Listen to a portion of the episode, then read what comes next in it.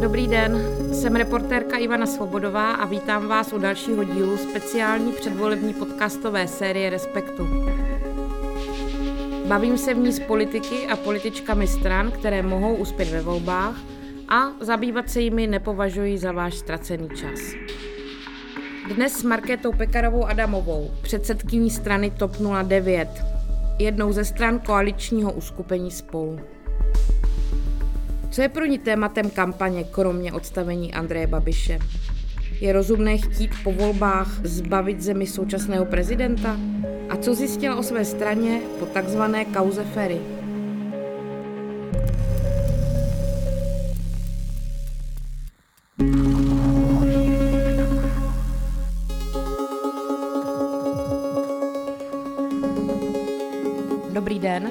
Dobrý den, děkuji za pozvání.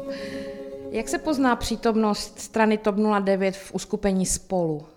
Já myslím, že jednoznačně našimi zkušenostmi, takovým důrazem na zodpovědné hospodaření, nepopulistickou politiku, na to, že chceme, abychom i nadále byli jasným partnerem v rámci Evropské unie a ostatních členských zemí pro Evropská strana, pevný eh, článek na to. Prostě všechny ty záležitosti, které jsou pro nás naprostým eh, základem našeho bytí a které se zrcadlí následně i v našem společném programu. My jsme nemuseli ustupovat z eh, tolika věcí, jako mnozí strašili a myslím, že se tam promítá naše erudice, třeba i v oblasti ochrany životního prostředí, kterou jsme zdůrazňovali už před tím spojením velmi, velmi důrazně. Nemuseli jste ustupovat z tolika věcí, jak mm. Se mnozí obávali. Z čeho jste třeba ustoupit museli? Nejčastěji diskutované téma je samozřejmě euro a to je věc, která ale stejně v příštím volebním období vzhledem k stavu financí, veřejných financí v České republice, k tomu rapidně rychlý, rychlému zadlužování země by nebyla ani na stole, kdybychom poctivě chtěli odpovědět, že opravdu v příštím volebním období to má být téma, tak má být téma to, že budeme vůbec splnit kritéria, která předcházejí přijetí eura. A co se týče třeba právě té ekologické části našeho programu, tak tam musím říct, že i odborníci, lidé, kteří se tomu věnují, uznávají, že ten náš program je opravdu dobrý.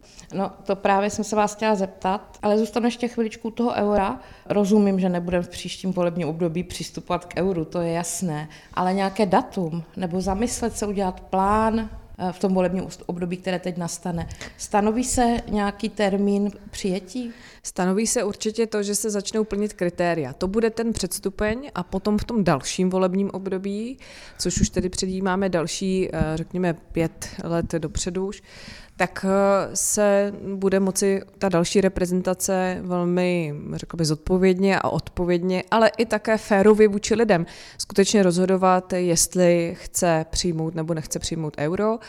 My jako TOP 09 to máme jako svoji prioritu dlouhodobou, ale i proto je třeba v rámci našeho programu spolu příslip, že zavedeme možnost účtování v eurech, což je velmi dobrá věc pro firmy, které podnikají, zejména třeba exportní firmy, a mnohé z nich potom volají a jim bych to ulehčilo ano. život. A to chceme už v příštím volebním období. Takže třeba tohle je věc, která vlastně k tomu euru tady e, přispívá, nebo přispívá k tomu, aby euro bylo e, více využívané v té podnikatelské sféře.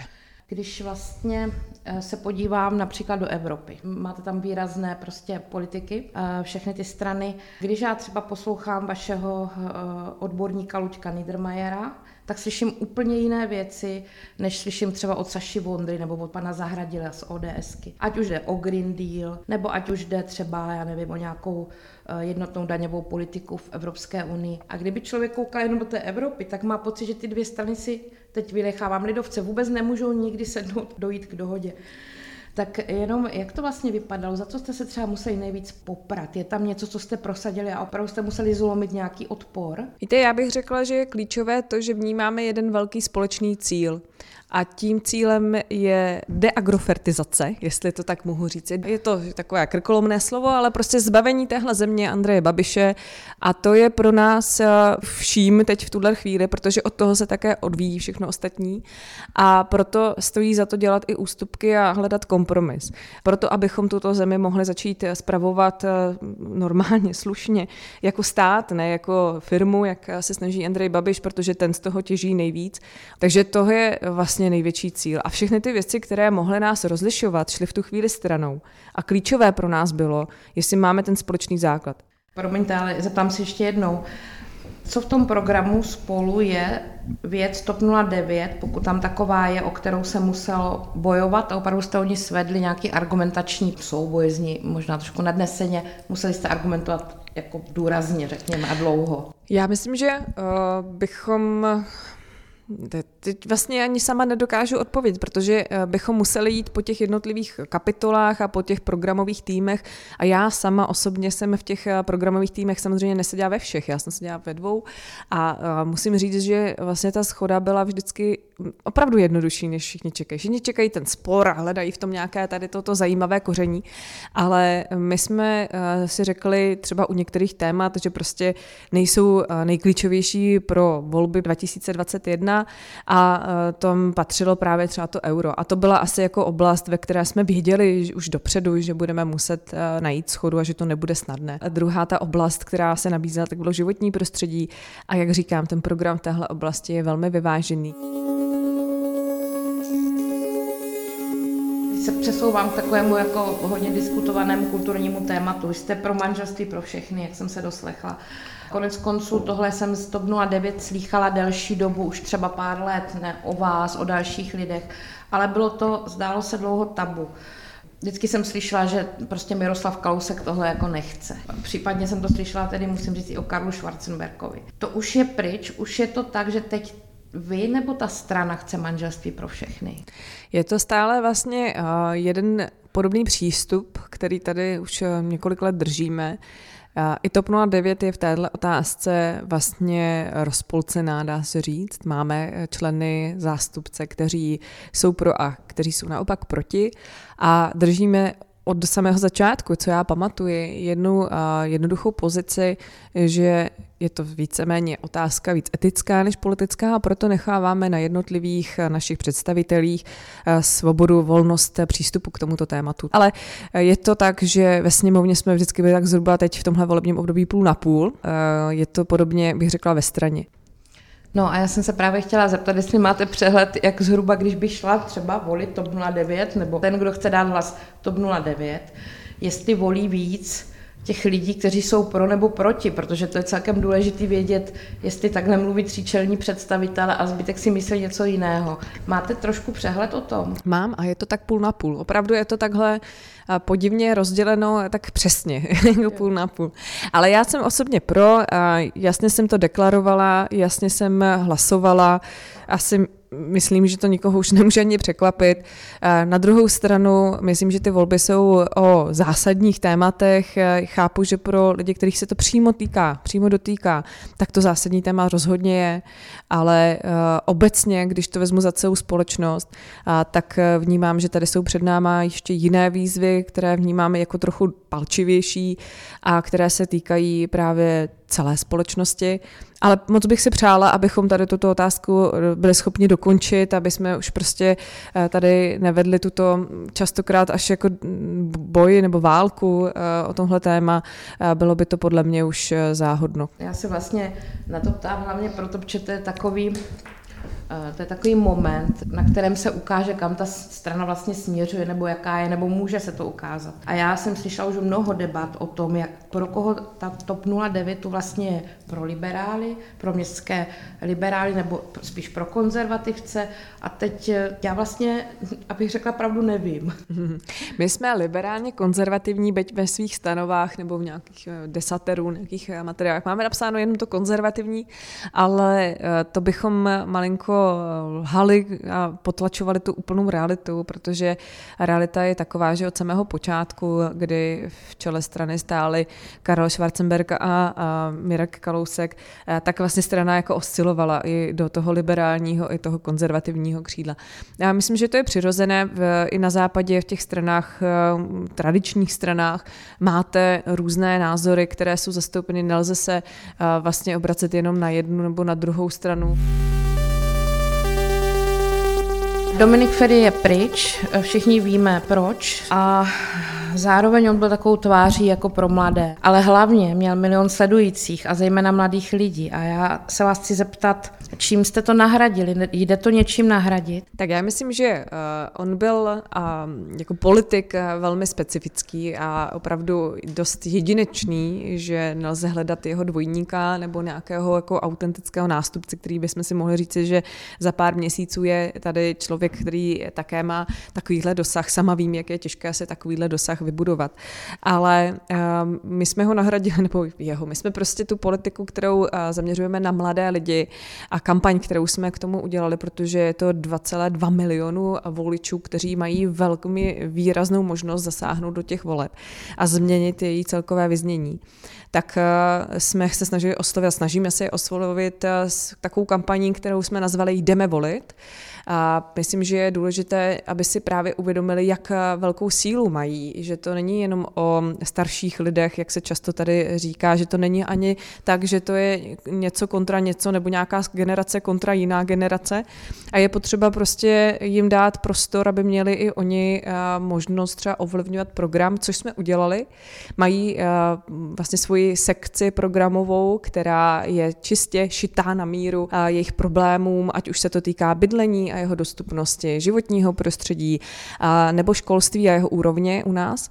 A to všechno vlastně dávali dohromady eh, mladí lidé, kteří jsou našimi kandidáty, členy a podporovateli a teď také jezdí napříč celou republikou a svoji generaci oslovují. A mi spíš šlo to, jestli jste si nějak na nějakých číslech všimli, že vám s Dominikem Ferim odpadli mladí lidé. Ne, máme to změřené samozřejmě, tyhle no. ty průzkumy si samozřejmě děláme. Já to řeknu na rovinu, mě to až překvapilo, že eh, se tam žádný velký úprk voličů ani této generace neudál a vysvětlujeme si to tak, že vlastně ocenili tu naši rychlou reakci. A to, že vlastně se před těmi problémy nesnažíme nějak kličkovat, nestrkáme ani hlavu do písku, ale postavili jsme se tomu čelem. Máme tady politiky, kteří čelí také různým jiného typu obviněním, ale nic že jako zodpovědnost z toho nevyvozují, naopak ukazují na druhé a říkají, že je proti nim vedena nějaká kampaň. My jsme udělali přesně to, co chceme i po nich. Udělali jsme to, že jsme tu zodpovědnost okamžitě vyhodnotili. Řekli jsme vlastně v řádu málo hodin, že končí, také, že skončil a teď už je to na něm, jak se bude schopen nebo nebude schopen očistit eh, před eh, těmi příslušnými orgány. Ta vnitřní debata v eh, TOP 09, kterou my jsme samozřejmě neviděli, ale vy o ní víte, přinesla vám zprávu, že je možná potřeba o tom tématu i v té straně víc mluvit? Já myslím, že to prostě přineslo mnohým určitý šok, že to pro ně byla taková velmi nečekaná zpráva, kterou neuměli tak rychle jako vyhodnotit vyhodnotit a zpracovat. Ehm, někteří se mi zpětně omlouvali za to, že nezareagovali hned tak eh, jasně, ale to už je za námi, my už se víc soustředíme na to, co teď bude, na to, co nás čeká v těch následujících šesti týdnech do voleb.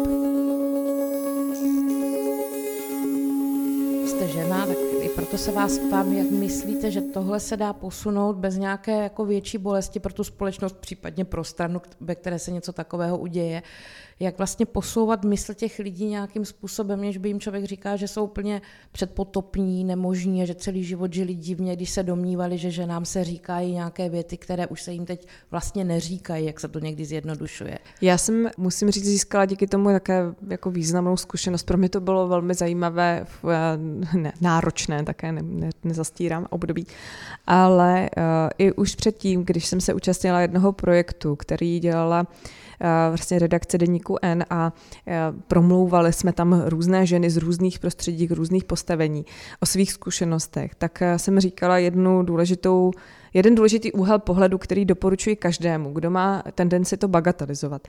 A totiž ten, ať si představí, že se něco takového děje jeho dceři, manželce, přítelkyni, prostě někomu blízkému, koho má rád. A pak na to začne množ, možná, ne stoprocentně asi všichni, ale možná na to začne nahlížet trochu jinak. A je tady ta perspektiva, si myslím, že je důležitá a že funguje. Vy jste tedy uh, mluvila na začátku o tom, že třeba zbavit vlivu Andreje Babiše a jeho stranu. Ano. Jak máte změřeno, že tohle už, to téma už lidem naleze na nervy? To odpovídají ti samotní lidé, kteří mi říkají, když se strašně zdražuje. Říkám, no ano, za vlády Andreje Babiše se zdražuje nejvíc. Lidé se toho bojí. Lidé se bojí bankrotu, krachu tohoto státu. Vidí, jak dopadlo Řecko, jak se tam snižovaly platy státních úředníků a všech zaměstnanců státních, stejně tak jako důchodců. O třetinu důchody se snížily. Stejně tak jako viděli, jakým chaotickým způsobem řídila tahle vláda pandemii v téhle zemi a to ještě ji zdaleka nemáme za sebou a vidí, a skoro každý z nás přece známe někoho, kdo zemřel a velká část těch lidí zemřela úplně zbytečně na covid. A my jsme opravdu postiženou zemí natolik, že tady každý někoho takového známe, protože tady prostě zemřela během toho roku a čtvrt zhruba dvě okresní města. Dvě okresní města vymřela v téhle zemi, úplně zbytečně mnozí z nich a jsme čtvrtí nejhorší na světě, což je jasná, jasný fakt, jasná statistika. Druhá nejrychleji se zadlužující země v Evropské unii. Další statistika, vláda s tím nechce dělat vůbec nic, Andrej Babiš se tváří, že tenhle mejdan může trvat, jak dlouho bude on chtít, ale on ve skutečnosti jako no, hraje jenom o další volební období, aby se vyhnul vězení, kam patří a aby vlastně v této zemi mohla jeho firma dál takhle bohatnout jako bohatné. Jediný, kdo pořádně zbohatnul za poslední volební období je Andrej Babiš a jeho firma, protože to jsou zase další fakta. To se děje. A já myslím, že když to přeložíme do těchto těch hmatatelnějších věcí, tak jim dochází, že ten hlavní problém je ta žába na prameni v podobě Andreje Babiše, kterého tam drží ještě navíc Miloš Zeman. A já myslím, že to je to, co eh, ani nemusíme eh, teda říkat tím složitým slovem deagrofertizace, ale eh, můžeme jim jednoznačně říct, že si ten stát prostě zaslouží mít oni ve svých rukou, že to je pro ně a ne pro jednu firmu, pro jednoho člověka, který tady úředníci, ministři brání v Bruselu a to se prostě všech dotýká a velká část lidí si to velmi uvědomuje. Možná jsem se špatně vyjádřila. Jak se ta kampaň začne vypadat, co my vám dáme, co my pro vás uděláme, než Babiš. Mm-hmm, my určitě uh, nabízíme i tu řekla bych, vizi toho, jak tenhle stát řídit, ale eh, ono to prostě nejde, když eh, bude tady stále ta žába na tom pramení. Je potřeba se jí zbavit a je potřeba ji poslat do opozice a snad časem konečně i tam, kam patří, což je to vězení. Musím se vás na to zeptat, za co mají Andrej Babiš do vězení? To je docela silná věta, že jo, co vy říkáte. Za podvody, které dělá. Víte, Řekněte mě ten podvod, to je docela dost říct od někom, že mají do vězení, že tam patří. Ano, pokud prokáže se všechno to, co se zatím zdá být, že udělal z hlediska dotací, eh, které čerpal neoprávněně. A říká to nejenom tady Perkarová Adamová, ale říkají to orgány Evropské unie, tak prostě podle mě podvodníci patří do vězení. Proč by se mezi ním a ostatními zloději mělo dělat nějaký rozdíl? Podívejme. Já, my často se většinou mluví jako o zloději, až jsou usvědčení. To je pravda a určitě to je věc, která se má řešit, ale jak dlouho se tady řeší teď tady taková, řekla bych, velmi jasná kauza Čapího nízda. Zase opět se bude řešit dál, déle než měla a to jsou přesně ta chapadla, která tady prorůstala. Mimochodem, vy jste řekla, že když spolu uspějeme, jako spolu, myslím tím velkým se, ne, nenecháme po volbách Miloše Zemana ohýbat ústavu. Zajímalo by mě, jak tohle někdo dokáže. Já myslím, že všichni víme, jaké možnosti má eh, parlament eh, České republiky. My jsme už v tomto volebním období řešili jednu žalobu na prezidenta. Eh, většina ve sněmovně je prozemanovská. Hnutí ANO, ČSSD, komunisté a SPD měli naprostou většinu, která umožňovala to, aby takováto žaloba neprošla. Ale teď v tuhle chvíli je další vlastně pokus Senátu, který zatím tedy je v nějakém svém počátku a budeme, pokud eh, to bude nutné, tak připraveni k tomu to dál řešit. Přece se na to nebudeme jenom koukat. Já věřím tomu, že ti občané vědí moc dobře, co teď, eh, o co se hraje a jakou moc mají v rukou. Bude to mít ještě cenu? Bude tak rok a půl před koncem mandátu prezidenta Zemana? Tohle je akt, který tu společnost prostě nemůže nerozdělit a ty příkopy, o kterých se pořád mluví, budou ještě hlubší. To je opravdu velký zásah do fungování té země. Eh, přemýšlíte o tom, jestli náhodou někdy není lepší věci nechat dojít, aby to nepoškodilo tu společnost možná víc než dobrý úmysl. Já jsem uh, si jistá, že pokud někdo nerespektuje pravidla hry, tak uh, za to musí tu odpovědnost být schopen nést. Věřím tomu, že uh, i Miloš Zeman je, byť je cynický, uh, tak ve chvíli, kdy uvidí, že to jedničku dá dohromady koalice spolu, spolu s Piráty a stanem, tak přece jenom i před předsednictvím České republiky Evropské unie nebude chtít hrát, hnát zemi do úplně patové krizové situace, ale možná jsem jenom příliš optimistická a možná nakonec dojde na to, že bude tak cynický a bude mu jedno naše reputace v zahraničí a bude mu jedno, že budeme mít před sebou další možnost spackaného předsednictví Evropské unie a proto e, třeba udělá ty kroky tak, e, jak je teď avizuje a my prostě na to nebudeme jenom přihlížet a dívat se a říkat si, no tak ještě vydržíme ten rok a půl, než budou ty prezidentské volby, ono to pak bude lepší. Za mě uh, tu společnost rozdělil zejména Miloš Zeman. Já když slýchala před uh, právě přímou volbou prezidenta, tou první volbou prezidenta, že vlastně se tady volí jenom takový kladeč věnců, že prezident moc pravomocí nemá a že to vlastně na tom moc nezáleží, kdo tam bude, eh, tak teď myslím, že všichni ti, kteří to říkali, když se ohlédnou, tak vidí, jak hluboce se mýlili a jak moc jedna jediná osoba obklopená různými gaunery a takovou galerkou je schopná tu společnost poškodit.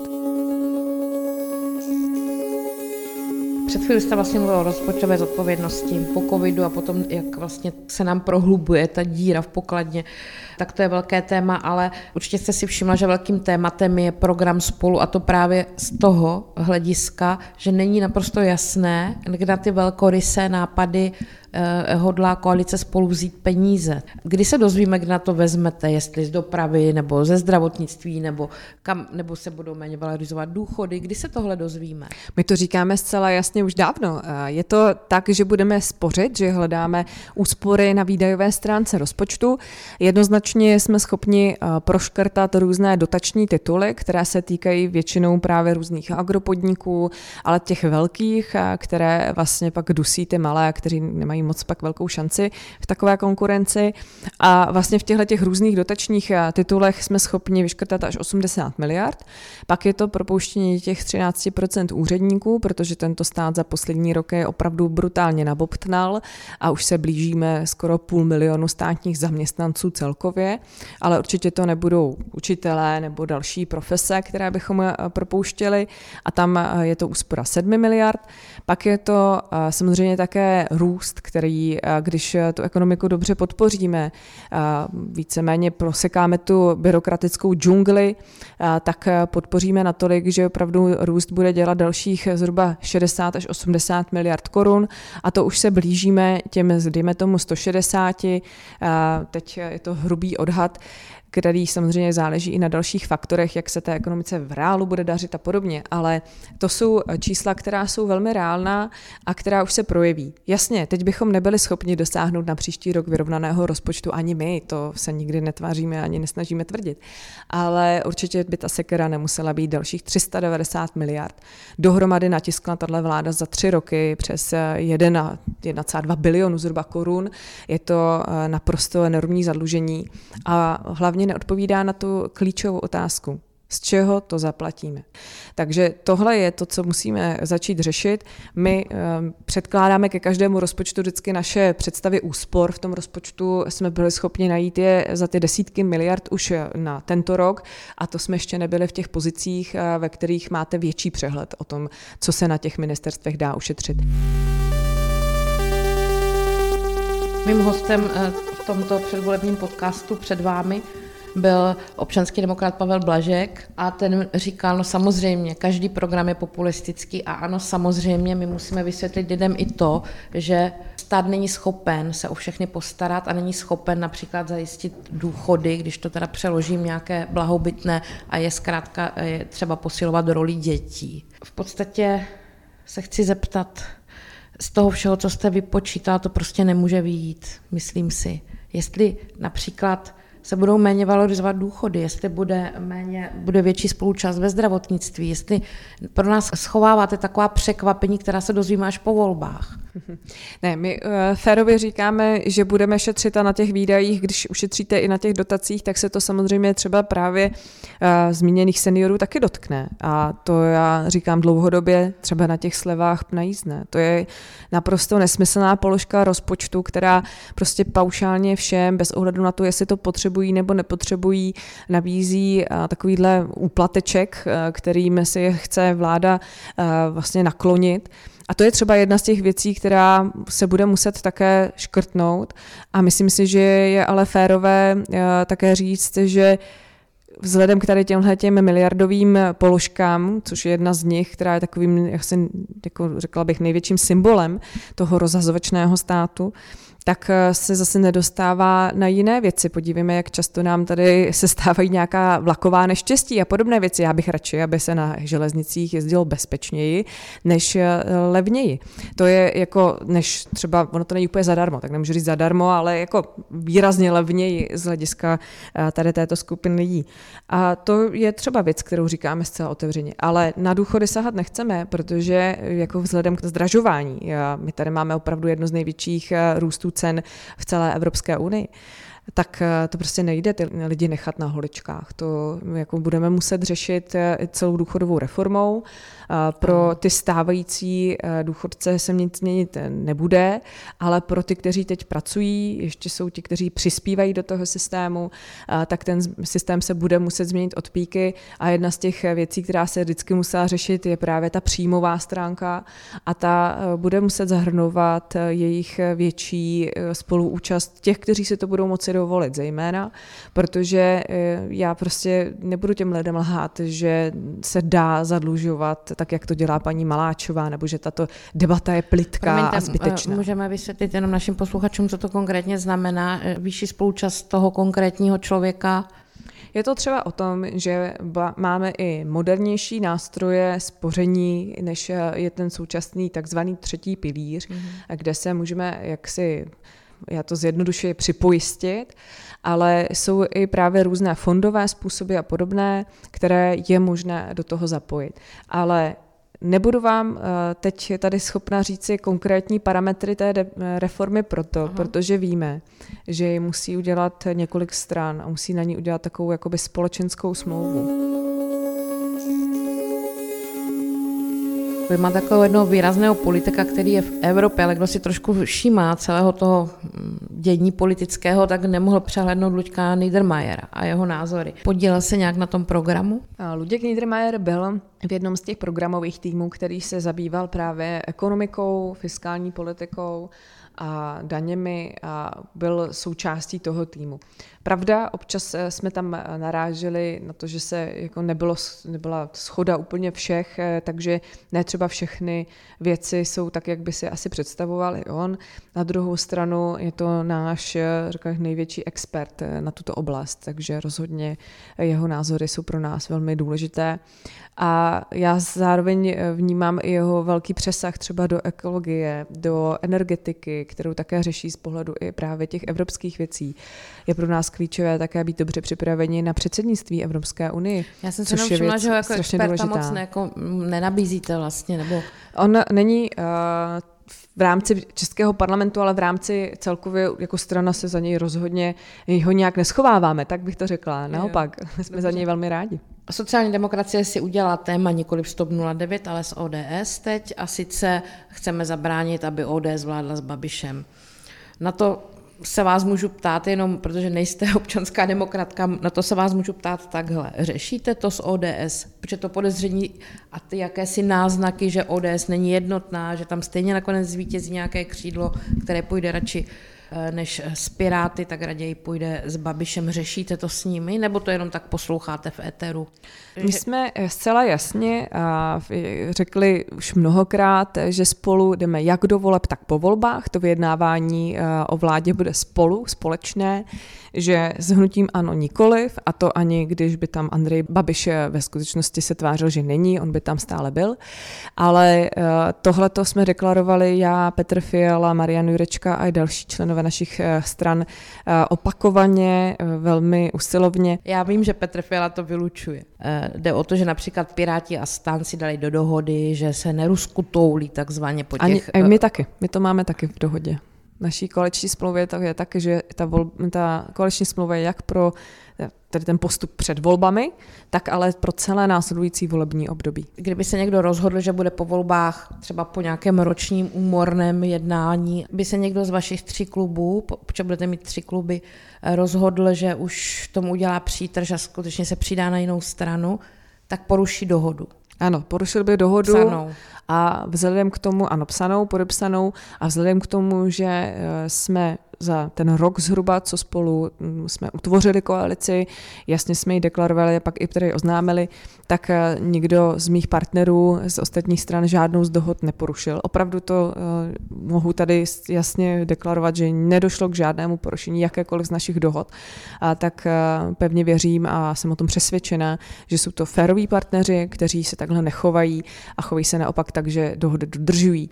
Ptá se někdo Andreje Babiše, jestli on půjde s Okamurou do vlády? Ptá se ho někdo, jestli půjde ne jenom eh, jako podpora od korupčníka Filipa, nebo jestli půjde prostě eh, opravdu eh, i do vlády s ním. Jeho se na toto nikdo neptá. Promiňte, Buďme méně proč. sebemrskačský, ne, ne, ne. protože oni spolu už vládnou. To je Právě. To. Proč bychom se ptali Andreje Babiše, jestli mu vadí SPD, když vidíme, že ne? A já myslím, že tohle je ten dobrý můstek a předpoklad k tomu, jak zjistit, jestli by ODS šla do vlády s Andrejem Babišem. Oni už to taky mohli udělat.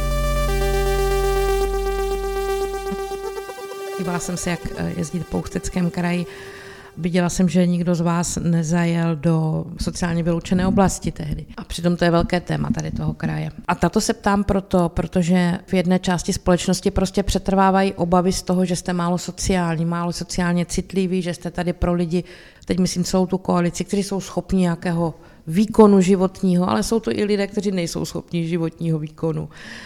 Tak by mě zajímalo, jestli už jste se tam měla podívat. Já už jsem tam byla mnohokrát. A teď a v kampani? Teď v kampani uh, jsme byli v rámci Ústeckého kraji tak uh, rozmístěni různě, že nám to sice nevyšlo do vyloučené lokality, ale já vám hned řeknu i proč. My si totiž o Ústeckém kraji ani nemyslíme, že je Rumunsko, ani si nemyslíme, že jsou to právě jenom vyloučené lokality. Jsou tam uh, zejména ty lokality, které nejsou vyloučené. A je to potřeba možná vnímat z tohohle hlediska, že ti místní Říkají nám to naši kandidáti tamní a lidé, kteří tam žijí, skutečně žijí že oni už prostě nechtějí být vnímáni jako ten kraj, který je ten nejhorší ve všem, že prostě je jenom takový ten, kde se mají řešit sociální věci, že mají hodně co nabídnout, že mají i celou řadu pozitiv a že se v tom kraji vlastně dobře žije. To Rumunsko tedy to byl ukazatel HDP, když se podíváte do Eurostatu, tak skutečně to tak je. Že Já to tomu zaostává, rozumím, jo. ale víte, jak moc se to dotklo těch lidí. A opravdu s nimi hovořím, já jsem tam byla velice záhy poté, co tady tenhle ten nešťastný, podle mě nešťastný výrok rok eh, byl, ale každý prostě se občas můžeme dopustit něčeho nešťastného, nebo prostě si za tím Ivan Bartoš určitě stojí. Ale já myslím, že eh, ti lidé si od nás zaslouží vlastně jako výrazně víc podporu eh, v tom duchu, že si také uvědomujeme, že mají prostě zkrátka podobné problémy jako lidé v celé republice, že je vnímáme jako velmi schopné, lidi, kteří se umí postarat o své rodiny a takových tam, že naprosto drtivá většina. Jde o to, jestli jste skutečně na koalice jenom pro ty schopné, rozumíte? Jestli, Rozumím. Jestli a... Vy chcete být ministrině sociálních věcí, takže jde, nebo aspirujete na to. Vy si v podstatě sou, souhlasíte s tou tezí, že ta společnost, zní to jako fráze, je tak silná, jak, jak moc se dokáže brát na zřetel svoje nejslabší. To s tímhle souhlasím a věřím tomu, že uh, v, i v rámci jednotlivých krajů jsou právě ti silní, řekněme, schopní právě díky tomu, že oni sami třeba měli šanci uspět, uspěli pomáhat těm slabším. A toto je teze, která prostě platná v jakékoliv době a my proto chceme, aby těm slabším jsme přirozeně pomáhali, jsme vůči nim solidární, chceme pracovat zejména s dětmi, vzděláním dětí, to je klíč, který vnímáme ale tak jako velká část problémů není úplně jednoduchá k řešení a jsou vrstevnaté a dlouhodobé, tak je o to i tady tato oblast a je potřeba prostě eh, zejména nenechat tuto zemi zkrachovat, aby jsme na tu pomoc i těm slabým měli. Rozumím, až do toho šlukovského výběžku nebo někam do sociálně vyloučené lokality zavítáte a budete hovořit s lidmi, kteří prostě to sociální vyloučení zažívají, jsou v exekucích, jejich děti chodí do segregovaných škol a zkrátka nemají výhled na jiný způsob života, nemají to ve svých rukou nebo ani ve svých hlavách. A oni se vás zeptají, proč by vás měli volit, tak co jim řeknete? Já jim určitě řeknu proto, aby měli i oni lepší budoucnost. A vím, že to zní hrozně obecně, Úplně.